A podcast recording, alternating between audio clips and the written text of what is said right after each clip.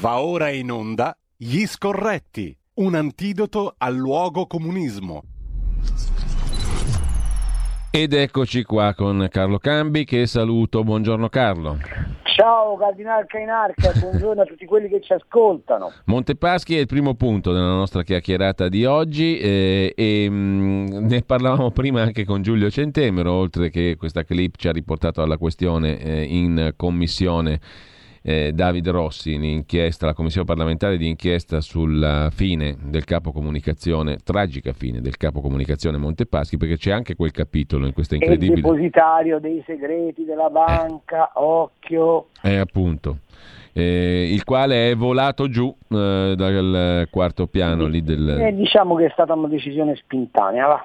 Esatto, eh, e il silenzio di Letta su questo tema, che peraltro è stato gradito dai senesi che l'hanno votato minoranza per carità, eh, con tutto l'astensionismo che si può mettere in conto, però Letta è stato votato deputato nella Siena di Montepaschi, Siena. Beh, sai, il sistema, il sistema di potere è tale per cui cambiare sarebbe stato molto complicato, ma non perché siano tutti entusiasti del PD e tanto meno di Letta, ma semplicemente perché vadano a conservare un po' dei loro interessi, peraltro sempre più, eh, come posso, sbiaditi. Ecco, mh, mm, morale della favola, secondo te in estrema sintesi Carlo, partiamo dal primo punto della nostra discussione, ce ne sono tanti altri eh, stamani. Eh, che cosa ci insegna e cosa ci dice ad oggi la vicenda Montepaschi-Siena? Facciamo proprio la sintesi più sintetica ci possibile. Ci dice che in questo paese non c'è una stampa libera, o meglio non c'è una stampa capace di esercitare fino in fondo sua, eh, il suo compito, che è quello di fare da vigile e da, e da, e da, e da osservatore delle cose, ci dice che eh, tutti i poteri di questo paese sono legati in una sorta di concorso di colpe e ci dice che non c'è nessun tipo di eh, um, moralità nella gestione dell'economia del paese. Eh, perché se uno si, si rileggesse le prediche inutili del secondo Presidente della Repubblica, cioè Luigi Naudi, dovrebbe rabbrividire. Eh, c'è una cosa che nessuno racconta e che a me francamente fa, come dire, mi sconforta. L'ex ministro del tesoro, Padoan, che è responsabile della uh, conclusione, chiamiamola così, legale del disastro Monte dei Paschi, come ministro del tesoro, che interviene nel capitale Montepaschi per salvare, si dice, la banca, che secondo me andava invece fatta fallire, si dimette da ministro, diventa presidente di Unicredit e da presidente di Unicredit vuole comprare la banca che ha salvato con i soldi pubblici, trasferendo sostanzialmente soldi dell'erario dentro la pancia di un'istituzione privata. Bene, non c'è nessuno di quelli che inarcano di solito il sopracciglio che abbia detto Padoan si deve dimettere da presidente di Unicredit. Non c'è nessuno. Anzi, anzi, sono tutti lì ad applaudire per il fatto che il seggio lasciato libero da Percaro Padoan, che, che, era diventato ministro del tesoro e che era eletto deputato nel collegio di Siena, sia oggi occupato dal segretario nazionale del PD Enrico Letta. Questa è una roba che neanche negli stati sudamericani, neanche negli stati canaglia del Sud America. Viene in mente Chavez. Esatto. Allora, poi tutto il resto che possiamo raccontare sul Monte dei Paschi, il sistema Mussari, il fatto che il PC prima, il PD dove, in realtà il PC e la DC perché si sono spartiti sì. sempre il potere a Siena, questi due agglomerati di potere eh, tanto che alla DC toccava costantemente eh, diciamo, il direttore generale della banca e al PC costava, con, toccava costantemente il presidente. Quella è tutta la storia di Siena, eh, che è una storia eh, sicuramente di commistione politica e, e, e banca, ma è anche una storia di successi. Il marcio comincia da, col PD, comincia con D'Alema, comincia con, con i tentativi prima di salvare eh, la, la, Popolare di Bari, poi con Trecas, poi, eh, poi si arriva all'Anton Veneta e Mario Draghi non ha ancora spiegato perché da, preside- da governatore della Banca d'Italia non esercitò o se lo esercitò quali furono i risultati della, giudi- della sorveglianza che la Banca d'Italia avrebbe dovuto fare sull'affare Anton Veneta. Monte dei Paschi è uno di quegli scandali che in un paese libero dove ci fosse una stampa libera avrebbe impedito a uno come Mario Draghi di diventare presidente della BCE e impedirebbe oggi al PD di parlare di economia. Ma non, si, ma non succederà e non succede. Ripeto, un deputato eletto dal PD nel collegio di Siena diventa ministro del tesoro, da ministro del tesoro prende i soldi del contribuente italiano, li mette dentro Monte dei Paschi, quando salva o ha salvato in parte la banca, o perlomeno evita che la banca eh, tracolli, si dimette da ministro del tesoro, diventa presidente di un'altra banca e con quell'altra banca si vuole comprare Monte Paschi di Siena. Che altro deve succedere? Allora, Carlo, lo, lo, si ritenga, lo, lo, lo si ritenga uno scandalo? Carlo, questa storia qui mh, mm, ci permetterebbe, in altre parole, di narrare eh, la nostra storia recente e i suoi protagonisti in maniera molto più dettagliata, chiara, eh, comprensibile a tutti anche nei suoi snodi politico-economici, finanziari e di interesse. No? Quindi sapremo meglio chi è il PD, cos'è il, cos'è il PD, chi è Draghi, quali interessi si sono mossi, però questa storia qui non la racconta nessuno sostanzialmente, no? o, o, se non per accenni così ogni tanto buttati là. Sì, ma, ma un... capito, ma cioè, che devi scrivere l'enciclopedia, eh? cioè bastano 20 righe. se, tu, se tu queste 20 righe le scrivi così, allora scrivi. La crisi del Monte dei Paschi Siena è cominciata con l'acquisto da parte di eh, MPS di Anton Veneta. A vigilare sugli assetti bancari in quel momento c'era un signore che si chiamava Mario Draghi, che era governatore della Banca d'Italia. Punto. La crisi del Monte dei Paschi di Siena è andata avanti per anni, senza che Banca d'Italia, al di là de, di qualche warning, la rendesse esplicita. Il, l'allora governatore della Banca d'Italia diventa presidente della Banca Centrale Europea, la quale ha compiti di vigilanza sul sistema bancario. Nel frattempo un deputato di Siena diventa, eh, eletto a Siena, diventa ministro del Tesoro, viene conclamato il fallimento del Monte dei Paschi, il Tesoro interviene a salvare il Monte dei Paschi con quel ministro del Tesoro che poi diventa presidente della banca che si vuole comprare il Monte dei Paschi salvato con i soldi del contribuente italiano. Questa è la storia. ce n'è a sufficienza per dire da chi siamo governati senza essere populisti e senza essere qualunquisti, diciamo così. Non ce n'è, non, capito? Non c'è da fare grandi speculazioni, poi va bene, nel frattempo ci sono gli arresti, i suicidi, eh. certo, questo fa... ma lo schema è questo. Davide Rossi sapeva troppo, punto. Probabilmente sì, sapeva molto, questo, sicuro, questo è sicuro. Carlo, facciamo un altro passo e andiamo al punto 2 del nostro discorso che ci porta anche nella più stretta attualità di stamattina, la questione della riforma delle pensioni. Tra l'altro a me mi ha molto interessato stamani anche una prima pagina, quella del riformista, dove parla Mario Tronti, no? uno sì. delle voci della sinistra, che dice Draghi è l'uomo della provvidenza, deve restare dov'è fino al 2023 e anche oltre, dopodiché forse in futuro la sinistra potrà pensare alla redistribuzione, perché prima c'è l'accumulazione eh, della ricchezza e l'accumulazione della ricchezza la garantisce l'uomo della provvidenza. Detto da Tronti mi ha molto colpito questa roba qua. In questo momento però Draghi allora, de, della, in questo momento Draghi più che della provvidenza mi pare della previdenza. L'uomo della previdenza, no? Allora, eh, si torna alla Fornero, sì che simpliciter, ieri Draghi ha lasciato lì tutti quanti, eh, se n'è andato, ha detto aveva altre cose da fare, domani c'è il Consiglio dei Ministri. Decide lui? Punto e basta? Ma sì che decide lui, ma in realtà non decide lui. Ecco, tu stai dicendo Draghi esegue qualcosa di prescritto Draghi esegue dall'Ocse. Eseguamente, vabbè, cioè, Draghi è quello che ha, ha firmato la famosa lettera del, del 2011. Oh. La lettera quella non era una letterina d'amore buttata lì per caso nella bottiglia in mezzo al mare. La lettera del 2011, da cui nasce la Fornero, è firmata Mario Draghi. Ora, stupirsi che Mario Draghi con una giacchetta diversa difenda ciò che ha scritto nel 2011 e oggi lo voglia attuare, a me pare francamente mm, incredibile.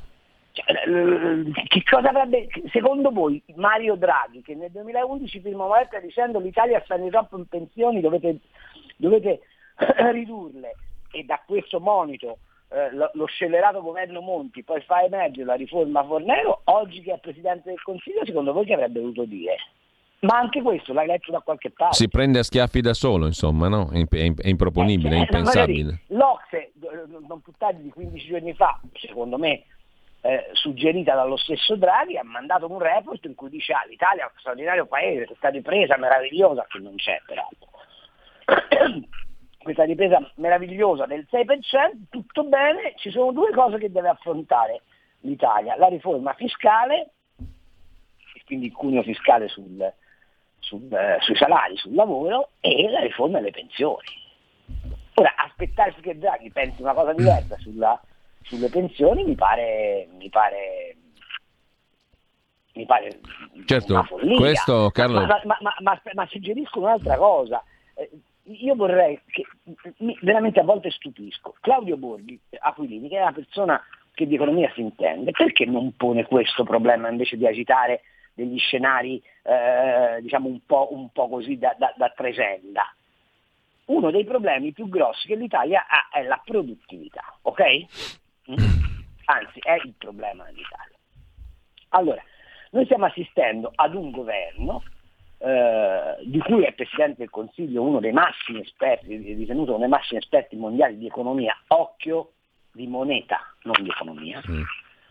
eh, sostiene questo, che tu puoi combattere la povertà incentivando con il reddito di cittadinanza coloro i quali non producono e mantieni nei posti di lavoro a lungo coloro i quali sono a fine carriera e che per ragioni anche fisiche hanno una produttività evidentemente ridotta. Dunque, tu in un paese che ha un problema enorme di produttività, mantieni con soldi pubblici chi dovrebbe entrare nel, nel, mondo del lavoro per incrementare la produttività e lo potrebbe fare se non altro per l'energia e anche per competenze, perché se questi ragazzi sono usciti dalle scuole dove si insegna l'inglese, la mia generazione l'inglese non lo studiava a scuola e quindi probabilmente ha uh, de- degli skill, come dicono quelli che parlano bene, mm. eh, molto più dire, eh, eh, eh, eh, agevoli rispetto a- agli anziani, ma mantiene nel posto di lavoro man- anziani che peraltro con il loro lavoro hanno già accumulato un tesoretto che gli appartiene, perché anche qui no? non si capisce perché i soldi che un, un, un lavoratore accumula nella previdenza sono, eh, non sono suoi, ma i soldi eh, pubblici eh, sono diversi dai soldi dei privati che lo Stato drena attraverso le tasse. Allora, la domanda, io vorrei porre questa domanda a Mario Draghi. Presidente del Consiglio, come si risolve il gap di produttività in questo Paese se coloro i quali hanno energie e skill vengono sovvenzionati per non entrare nel mondo del lavoro e si mantiene nel mondo del lavoro chi ha eh, competenze via via eh, eh, eh ehm, eh lise, eh, via via scemate per l'età ed ha una capacità ovviamente fisica anche di lavorare ridotta per via dell'età. Mi spiegassero questa cosa qua. Carlo, um, il... ti faccio una domanda sugli effetti politici dell'eventuale ritorno, tu lo dai per certo, alla riforma Fornero. Politicamente e logicamente mi sembra mm, che il tuo ragionamento sia in, inoppugnabile. No? Eh, Draghi ha scritto la lettera in base alla quale è nata la riforma Fornero. Adesso il Presidente del Consiglio cosa vuoi che faccia? Che rinneghi se stesso? Non credo. Quindi il ritorno alla legge Fornero mh, mm, che effetti produrrà secondo te sulla Lega e a cascata sulla maggioranza e sul governo? Ma io penso che la Lega a questo punto piuttosto che fare le barricate dovrebbe pigliare un atteggiamento di assoluto uh, distinguo da questa scelta che fa il governo e poi giocarsela in campagna elettorale tu oggi fai le barricate, ok? Che mm. cosa puoi portare a casa? Eh? Che passi da 104 o da una Fornero sì. a 103, eh, che cosa è cambiato? Rispetto, se il ragionamento è quello che faccio io, eh? Mm. Stai attento. se non vuoi andare a, a, a far vedere che, ci, che, che, che metti un segnalino su un successo momentaneo. A questo punto ti conviene fare un'altra cosa, non votare il provvedimento, dire però io rimango nel governo, fare una proposta alternativa che non è quota 100, eh? occhio, che non è quota 100, ma che è una riforma complessiva dell'Inps. E, e, e, quello che mi stupisce è che ancora nessuno abbia chiamato in correità il ministro Andrea Orlando, che non sta facendo nulla sulla riforma degli ammortizzatori sociali, perché tu il problema della previdenza lo puoi risolvere, in parte, se metti mano intanto alla separazione tra previdenza e assistenza.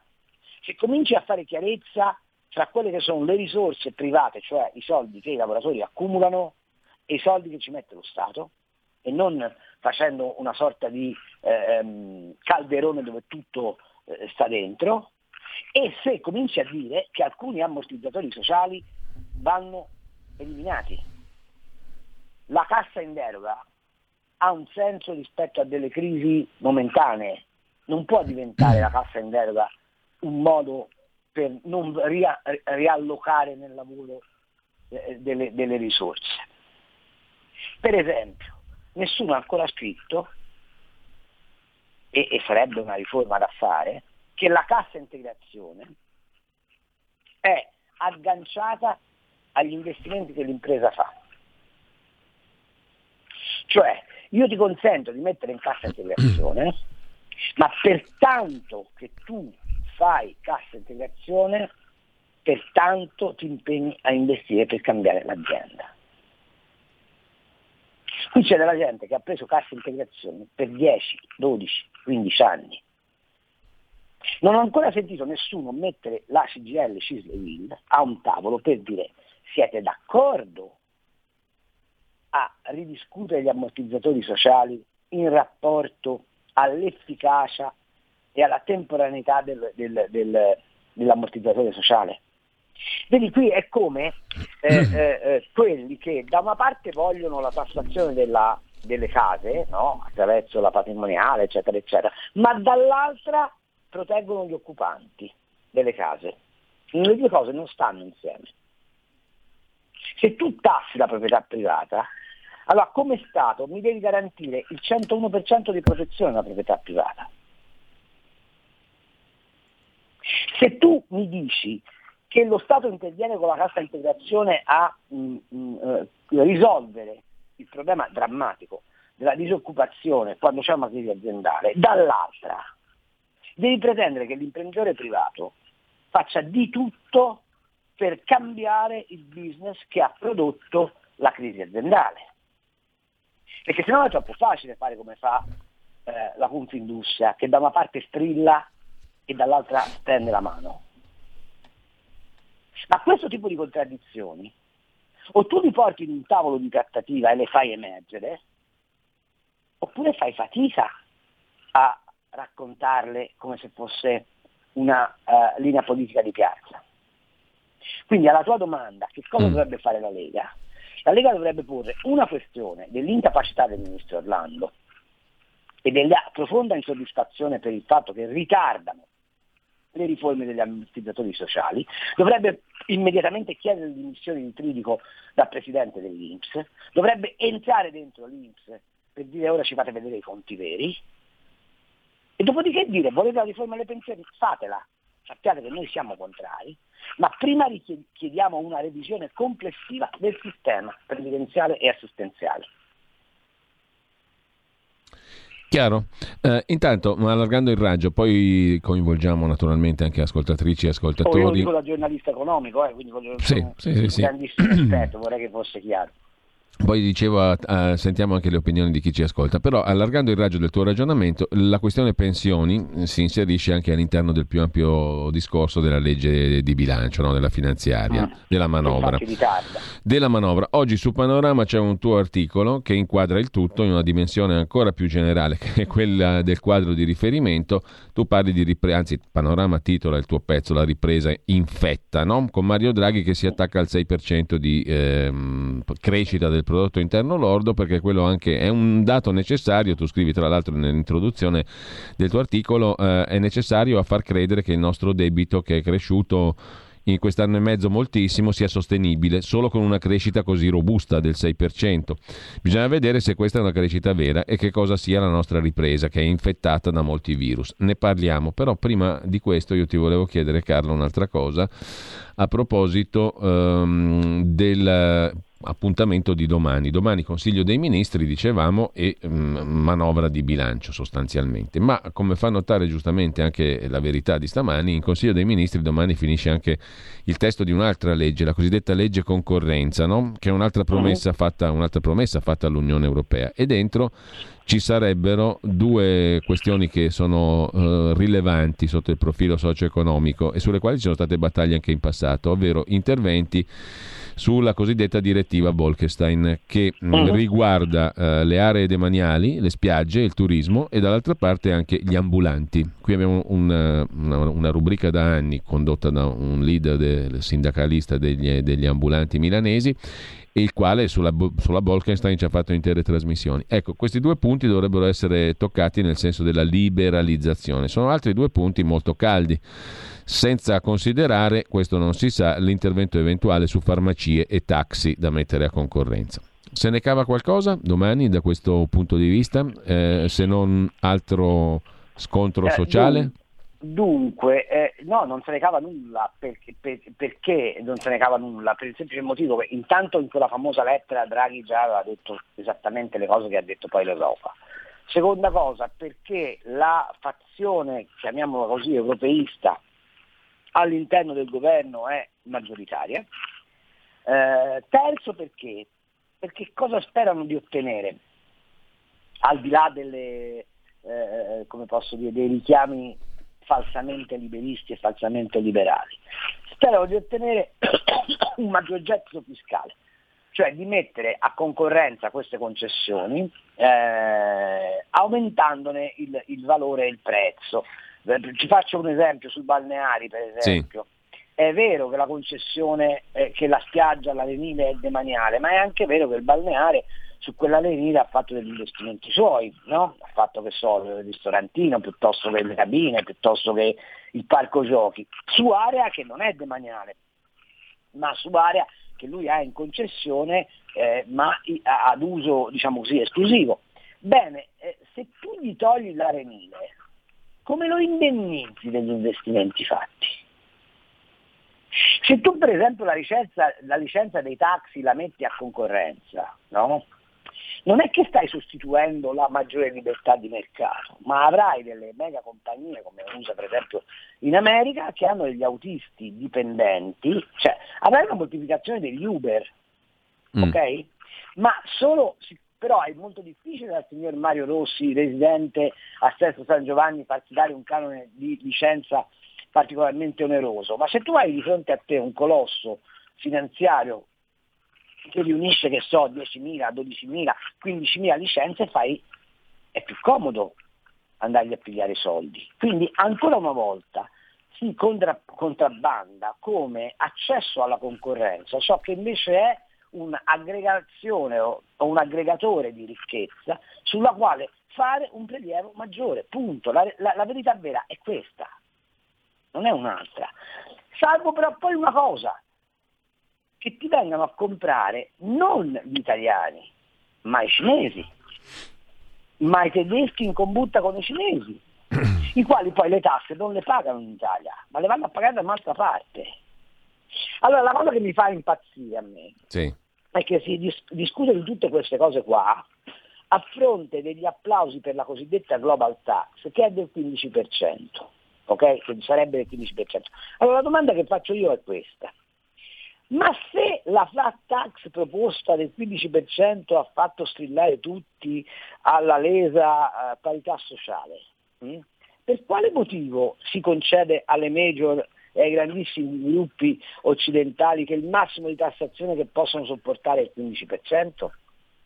Ecco, questa storia qua tu la devi parametrare dentro il, il um, la devi parametrare dentro il, il, il, questa liberalizzazione, perché la finalità non è affatto quella di aprire il mercato, ma è di trovare un'area di tassazione maggiormente certa. Carlo, dobbiamo fermarci solo per un attimo, al solito, nella pausa delle 10. Siamo liberi, siamo una radio libera. Segnati il nuovo IBAN per sostenere RPL. IT 84A 05387 01609 000 003 345439 presso Biper Banca Milano. Diventa nostro editore. Sostieni la libertà. Il futuro appartiene a chi fa squadra. Le radio italiane si uniscono per giocare la partita da protagoniste. Nasce l'app Radio Player Italia. 140 stazioni in una sola rete. Scegli la tua preferita e ascolta il suono perfetto del digitale. Gratis, senza registrazione, senza interruzioni. Compatibile con tutti i device. Le notizie, la compagnia, la musica scelta da chi la ama, la conosce e la vive. Scarica Radio Player Italia. Il futuro batte con la radio nel cuore. Anche RPL è disponibile su Radio Player Italia.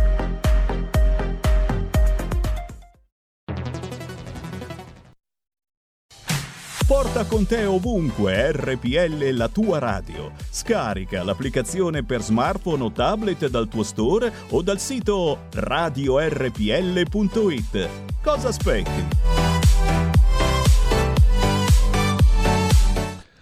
Carlo, ritorniamo in diretta e eh, tocchiamo anche gli altri punti del nostro ragionamento, poi coinvolgiamo, come dicevo, ascoltatrici e ascoltatori. E, ehm, tutto si tiene, per cui anche i punti mm, che avevamo messo in fila diciamo, per la nostra discussione sono punti interessanti, credo, per il nostro dibattito.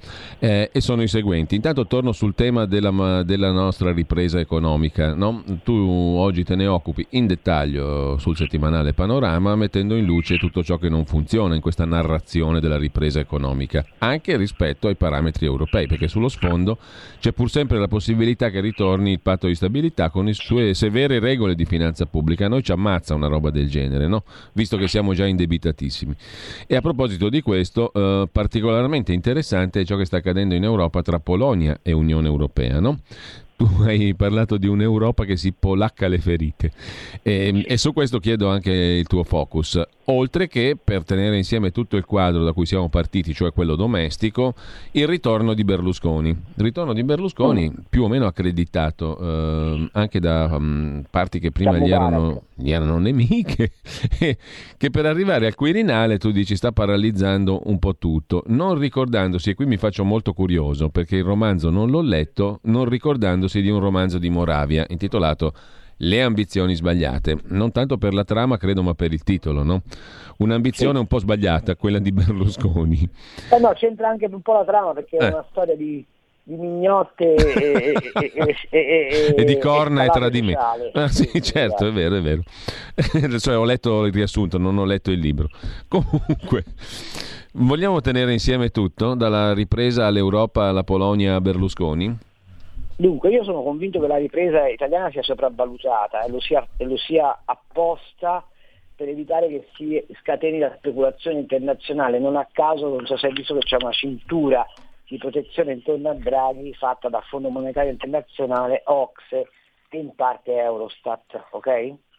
Perché? Perché ovviamente se la ripresa italiana non avesse almeno nei desiderata a quel ritmo, eh, il nostro debito sarebbe francamente insostenibile.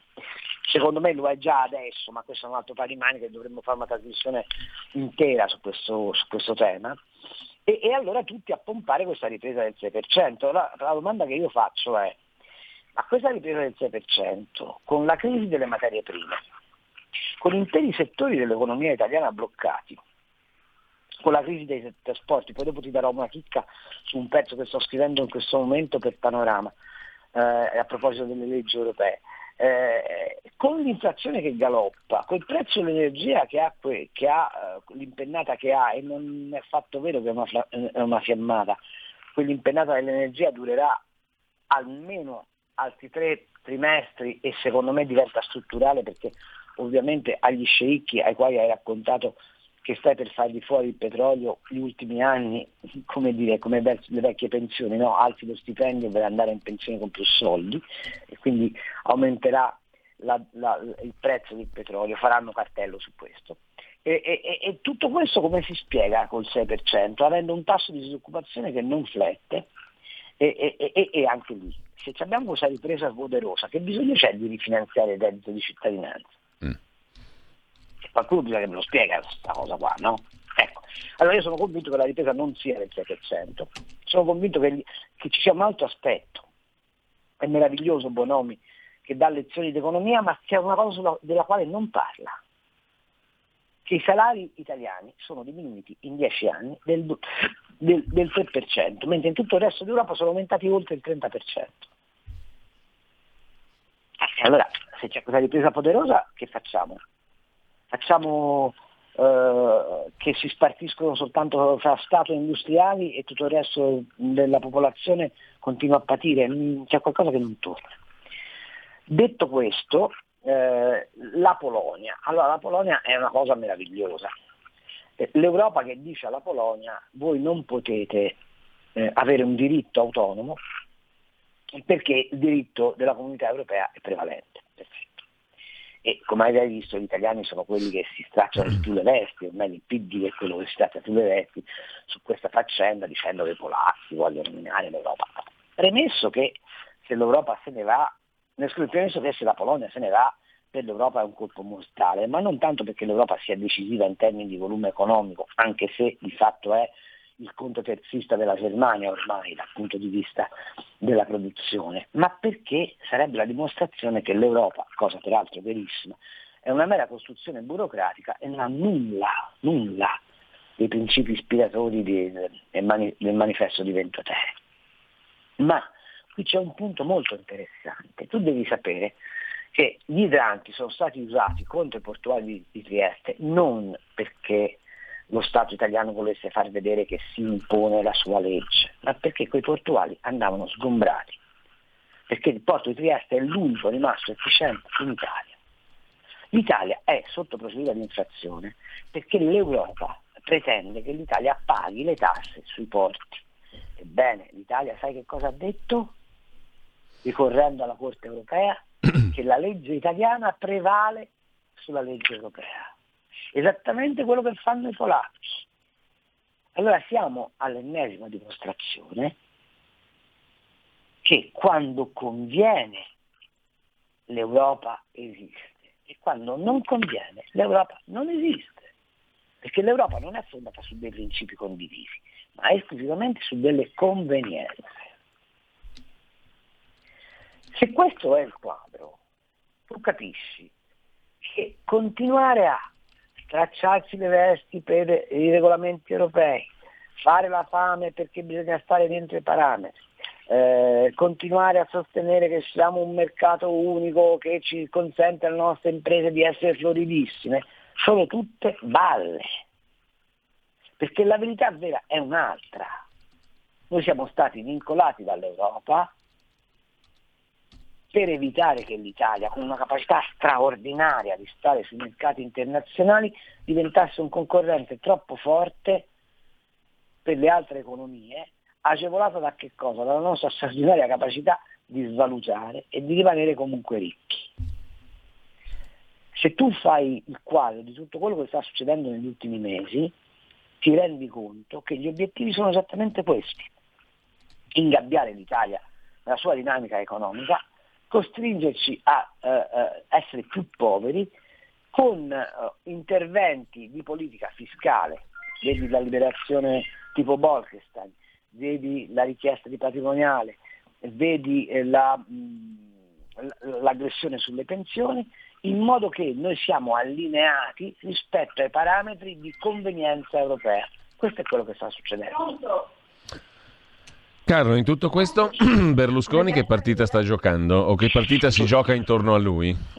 Allora, in tutto questo Berlusconi sta giocando la partita di, di una sua piena riabilitazione, l'uomo peraltro è dotato di un superego straordinario ehm, e, e, e, vuole diventare presidente della Repubblica per garantire chi? Per garantire quell'assetto. Ma lo vuole veramente?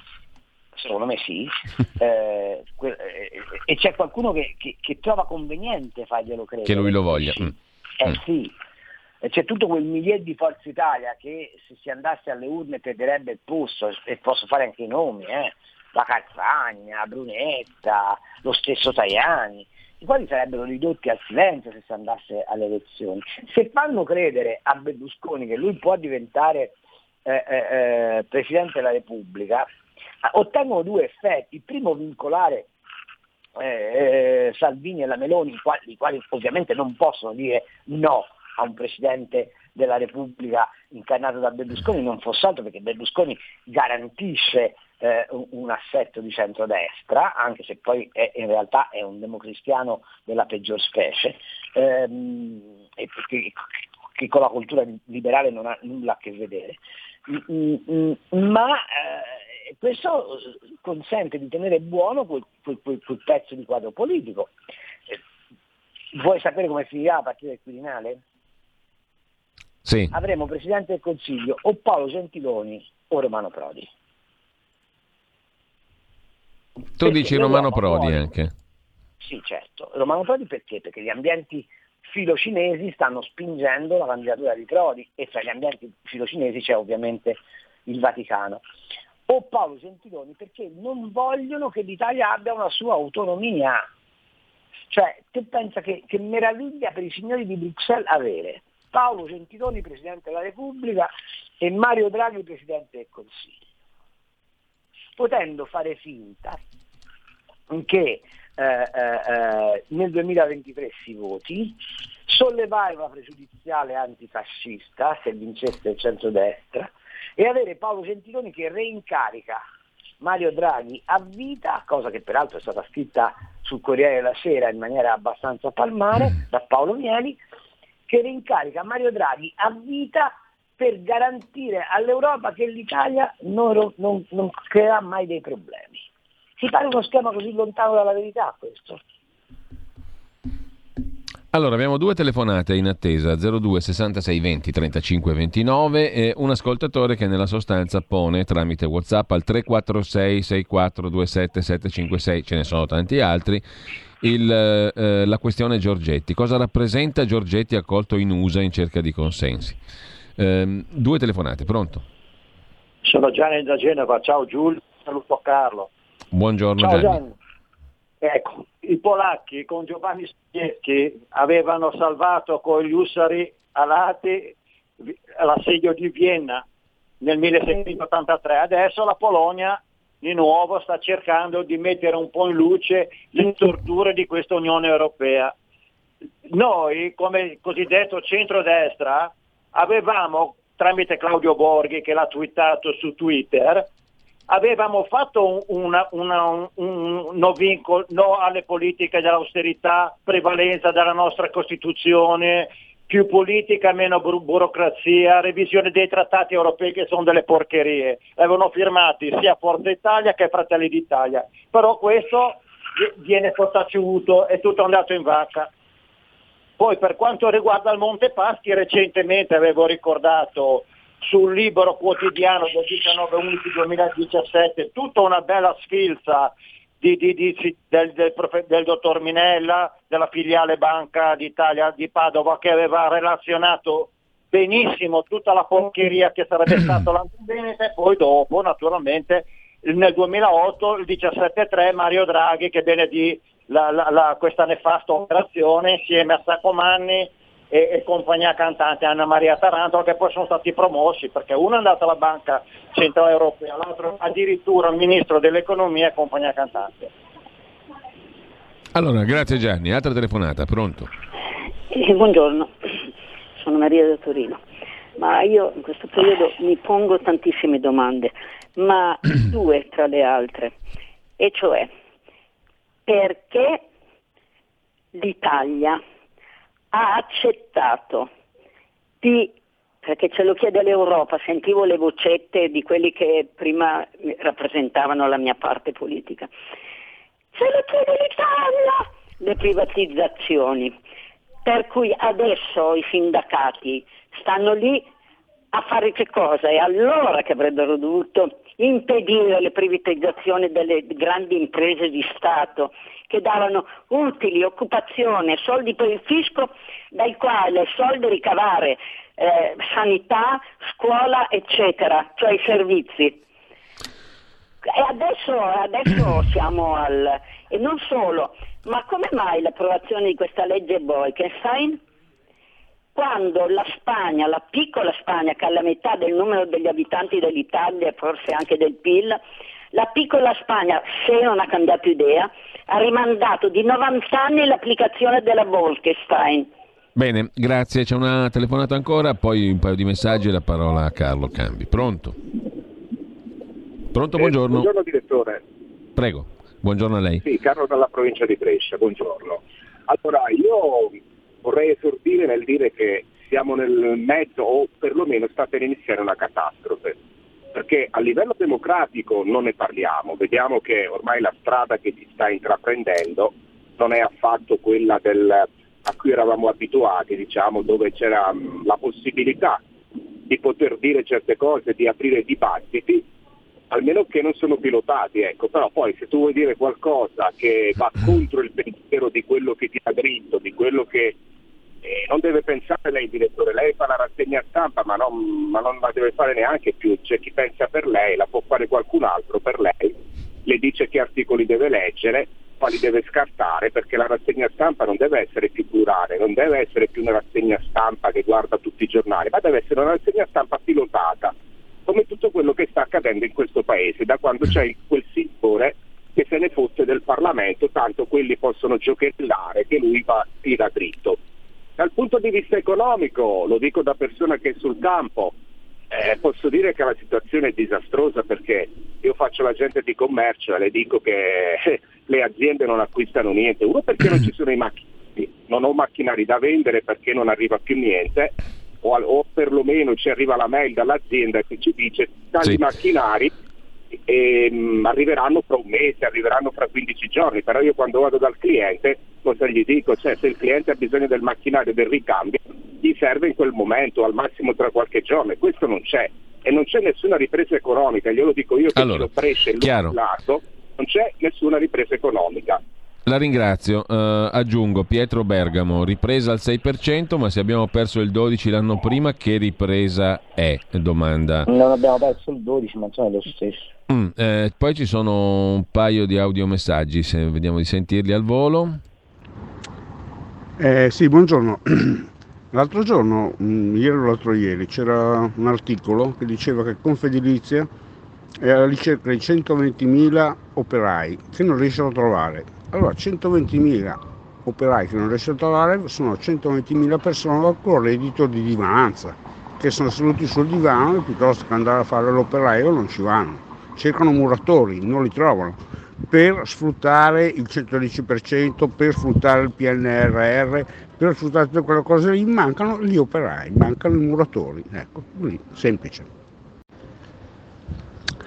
Il porto di Trieste è un porto internazionale franco, fa parte della zona A che è data in amministrazione fiduciaria all'Italia.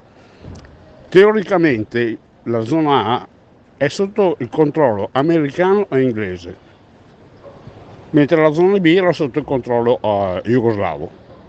Quindi l'Italia può fare sì, ma non fino a, un certo, fino a un certo punto, perché l'Italia ha l'amministrazione fiduciaria della zona A.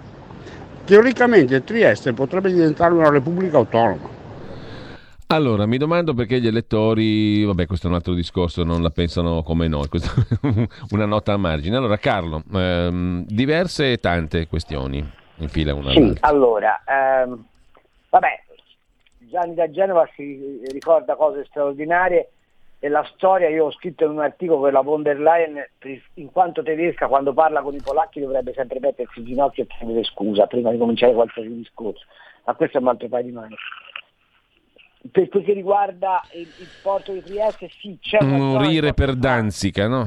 Eh. Eh, esatto. Eh, c'è, c'è una, per quanto riguarda Trieste, sì, è vero, c'è una zona di Porto Franco, ma non è vero che il porto di Trieste è, un, è, è, Porto Franco. Il porto di Trieste è in mano ai eh, tedeschi, i quali sono in affari con i cinesi e il porto di Trieste è monopolizzato dai turchi che lo usano come corridoio per le loro merci eh, verso il centro dell'Europa. Quindi il porto di Trieste è uno, uno snodo nevralgico, una parte è Porto Franco, ma un'altra parte è sottoposto all'autorità del governo italiano, il quale governo italiano si guarda bene da raccontare che i porti in questo paese sono un colabrodo e quindi la ripresa è quanto hai gli operai che mancano? Sì, è vero che mancano gli operai, ma è anche vero che se tu continui a pagarli 4 euro lordi l'ora probabilmente non la fai a trovarli perché se poi gli dai 800 euro per stare fermi a casa, evidentemente il problema del reddito di cittadinanza non è soltanto che dà dei soldi per non fare nulla, ma perché ha reso palese che in questo paese è sconveniente lavorare per il livello salariale medio che questo paese ha. E quindi è chiaro che la gente non è disposta a lavorare per quei soldi. Io non so perché eh, non ci sia nessuno che scrive un pezzo, ma lo farò io prima o poi per Panorama, sullo sciopero bianco. In realtà l'Italia è in una condizione di sciopero bianco, la gente si rifiuta di lavorare a queste condizioni. E il bello è che però noi consentiamo a Bonomi, alla Confindustria, di concionare, e l'hai letto tu prima, no? Da sinistra si sentono voci che dicono ora è il momento di accumulare e poi di ridistribuire. A me fanno schiantare da ridere. Questi dovrebbero essere gli eredi di Carlo Marx, non so se vi è chiara sta roba, e allora questo contribuisce ad una confusione politica straordinaria nella quale sguazzano chi? I tecnocrati, i quali quando il potere politico è debole eh, riescono a fare gli affari loro e infatti si incarnano poi in Mario Draghi.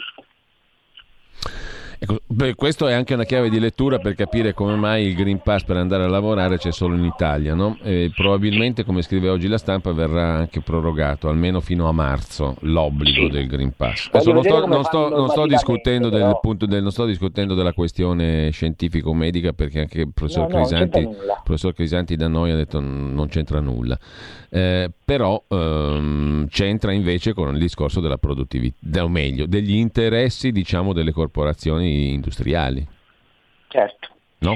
no, ma tra l'altro con questa idea del Green Pass prorogato voglio vedere come, come fanno perché il 31 dicembre gli sì, scade... oggi la stampa dice che in ballo c'è la questione della proroga dell'altro capo del discorso, quello dello stato di emergenza, no? Eh, che non si può fare. Si può arrivare fino a febbraio. Dopodiché, no.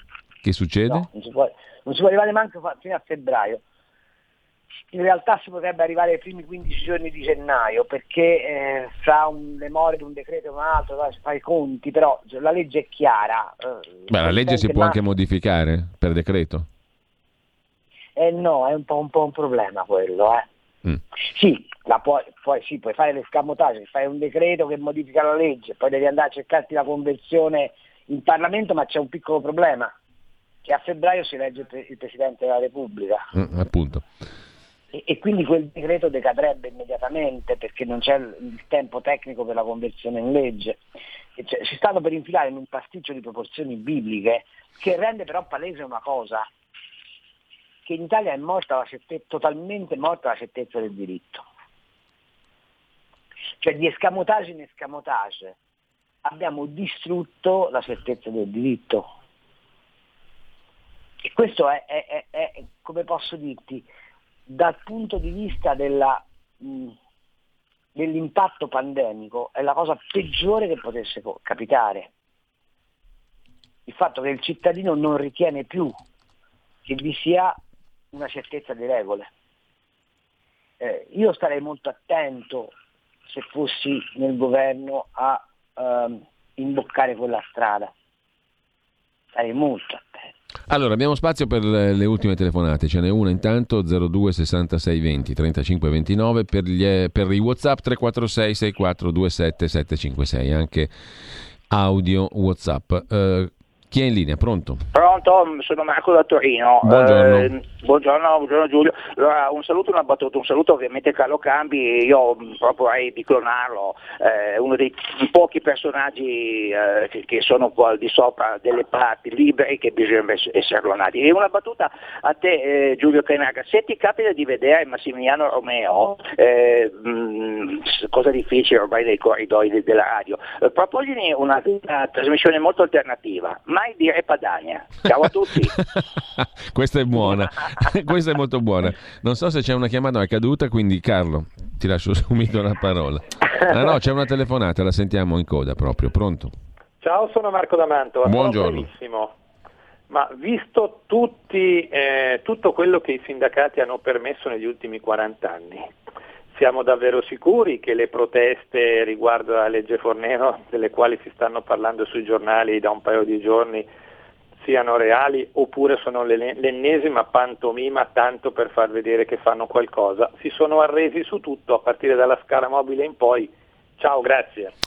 Eh, Bene, grazie a te. Massimiliano Romeo conduceva qui su RPL tanti anni fa, mai dire Italia, mm? Eh, l'attuale capogruppo al Senato. Quindi ci divertiamo. Prima abbiamo nominato anche un altro personaggio dei tempi che furono, non lo nomino più perché sennò parecchia gente si arrabbia. La- te la ricordi la Credi Euronord, no? Davanti alla quale però Montepaschi era una vicenda gigantesca, quella lì era un pulviscolo, diciamo così. Oltretutto, vabbè, Sì. comunque qui apriremo un altro discorso. Eh, ce ne sono già troppi, ti lascio solo di concludere, Carlo, sulla scorta anche delle Ma la, la- la telefonate. conclusione secondo me è questa, Eh, stiamo vivendo momenti particolarmente complicati dal punto di vista ehm, economico, ne avremo, ne avrete, ne avremo tutti contezza. Ascolta, c'è Aldo da Monfalcone che ti vuole molto, ma- Ah, prego. molto male mm, via WhatsApp perché ti vuole proporre come responsabile comunicazione stampa della Lega. Ti vuole malissimo Oddio, Aldo no, da Oddio Monfalcone. no, oddio no. ringrazio, del, ringrazio del pensiero gentile e dell'onore, ma non, non sarei all'altezza. Io sai, sono un uomo mite, non ho mai avuto a che fare con le bestie. Ehm, Chiudo, eh, basta, i WhatsApp sono finiti, quindi adesso è finito anche il nostro tempo. Ecco, Vabbè, stavi dicendo Carlo. Ne, mm. avrete- ne avremo contezza della difficoltà economica del Paese nel Consiglio dei Ministri che si tiene domani. Eh, io non credo che troveranno la quadra, o Mm. meglio troveranno una quadra di facciata, ma i problemi restano tutti lì. C'è un dato però, parliamoci Sì. chiaro ragazzi, finché non si elegge il nuovo Presidente della Repubblica e quindi non si scalalla il febbraio prossimo, eh, credo che ci, sarà, ci sia molto poco da, da discutere. Faranno una finanziaria che mette un po' di toppe, eh, sanno perfettamente che fanno una fi- finanziaria non credibile, l'unica speranza è che la Lagarde riesca a tenere botta eh, in BCE sulle pressioni che sta ricevendo fortissime da parte dei cosiddetti frugali e forse credo anche dalla Germania. Le dimissioni di Widman da, da presidente della Deutsche Bank non sono state assunte come un campanello d'allarme, ma lo sono. Eh, e, e- e- c'è da sperare che la Lagarde non, non tocchi né il eh, piano di acquisto titoli né i tassi di interesse. Certo è che appena l'Istat, e succederà fra qualche ora, emette il dato sull'inflazione del mese di eh, eh, settembre definitivo e quello eh, previsionale del mese di ottobre, ci sarà da ridere perché saremo a un'inflazione oltre il 3% e con questo livello di inflazione queste politiche monetarie non sono compatibili, ma se cascano queste politiche monetarie anche le politiche fiscali, cioè il modo in cui il governo governa l'economia non è più compatibile, dunque prepariamoci al di là dei disastri del Covid ad una stagione tutt'altro che felice. Ecco Carlo, per chiudere proprio con una nota di sereno ottimismo e prima di ascoltare di nuovo Nicolò Paganini che compie gli anni oggi, 27 ottobre 1782 Genova, ascolteremo la E campanella sol- tra E poco. che soltanto RPL ripete da quel che capisco. Mm, Più o meno sì. Eh, eh, ti, ti volevo chiedere però una cosa sintetica per quanto possibile. Eh, allora, Draghi naturalmente non è che viene mh, a correggere gli errori di Conte o a mettere un Green Pass o a togliere le castagne dal fuoco a politicanti che non sono capaci di risolversi in una direzione o nell'altra, cioè a correggere le storture dei partiti no? che ci raccontano tutti in questo momento che poi i partiti sono la parte cattiva del quadro politico, mentre per fortuna abbiamo l'uomo della provvidenza. Non è che Draghi viene a mettere a posto ciò che i bambini incapaci hanno combinato nel, nel cortile dell'asilo. Mi sembra che il progetto sia un pochino di più lunga durata, no? Allora, mh, al di là della finanziaria di domani, di quest'anno, eccetera, eh, che cosa ci aspetta sotto l'egida di Draghi? Ci aspetta che dovreste rivedervi tutti un, film, uno straordinario film che si chiama Blues Brother eh, e, e, e, far incarnare eh, a Mario Draghi la, la, parte di Gian Belushi. Quello non è venuto qua per governare, quello è, è missione per conto di Dio. e in questo mondo il Dio si, si risolve in una sola sigla, si chiama trilateral, cioè sono i padroni della finanza mondiale. Ehm, ma Draghi, ma non solo Draghi, in, in tutta Europa stanno agendo dei leader che eh, non hanno a riferimento la democrazia come l'abbiamo conosciuta fino adesso, ma hanno a riferimento la tecnocrazia al servizio della globalizzazione finanziaria. Um, mi ha fatto francamente eh, un po' di tristezza sentirlo dire in Parlamento noi siamo contro il Nutri-Score, perché mi rendo conto che questo eh, provoca dei disastri per l'agroalimentare italiano e contemporaneamente sentirgli dire che non si può prescindere da questa Europa. Allora, quel Nutri-Score non è nient'altro che la manifestazione palese di questa Europa, dove gli interessi delle multinazionali prevalgono rispetto agli interessi degli operatori economici locali, in particolare dei contadini o dei piccoli artigiani che producono pasta, salame, olio, eccetera, eccetera. Ecco, le due cose non stanno insieme. Se si crede a un'Europa, come io credo, a un'Europa dei popoli, delle democrazie, eh, a un'Europa liberale, eh, si deve avere come riferimento il benessere sociale delle persone. E se invece si crede all'Europa come bacino finanziario, si ha ovviamente come orizzonte l'interesse della massimizzazione della profittabilità. Le due cose però non possono stare insieme e eh, Mario Draghi, che è un uomo di straordinaria intelligenza, di grande abilità e anche di grande equilibrio dal punto di vista della mh, capacità di governare, ha però scelto un campo di interessi che non è francamente lo stesso campo di interessi del contadino della bassa Lodiciana.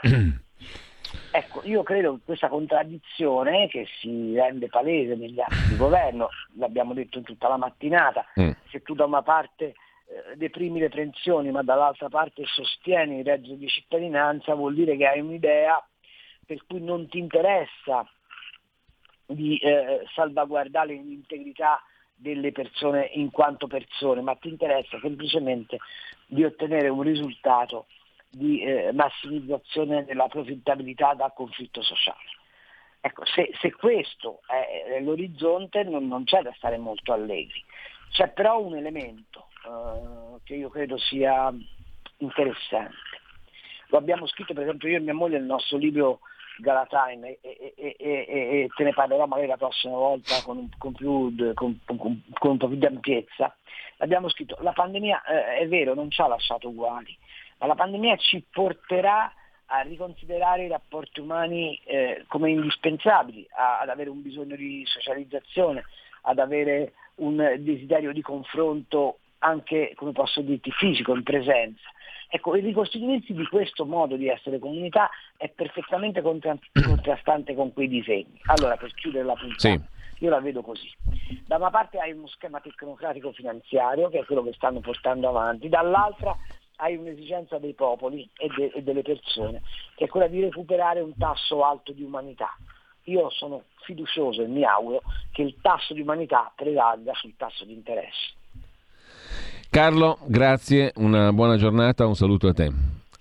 Grazie mille a Carlo Cambi. Ciao, ciao, eh, e intanto è stato Mario Draghi a risdoganare la stretta di mano, lo scrive a venire, a chiudere la stagione del saluto col pugno e col gomito. Ha salutato così i giovani studenti dell'Istituto Tecnico Superiore Cuccovillo di Bari. Avete ascoltato Gli Scorretti, un antidoto al luogo comunismo.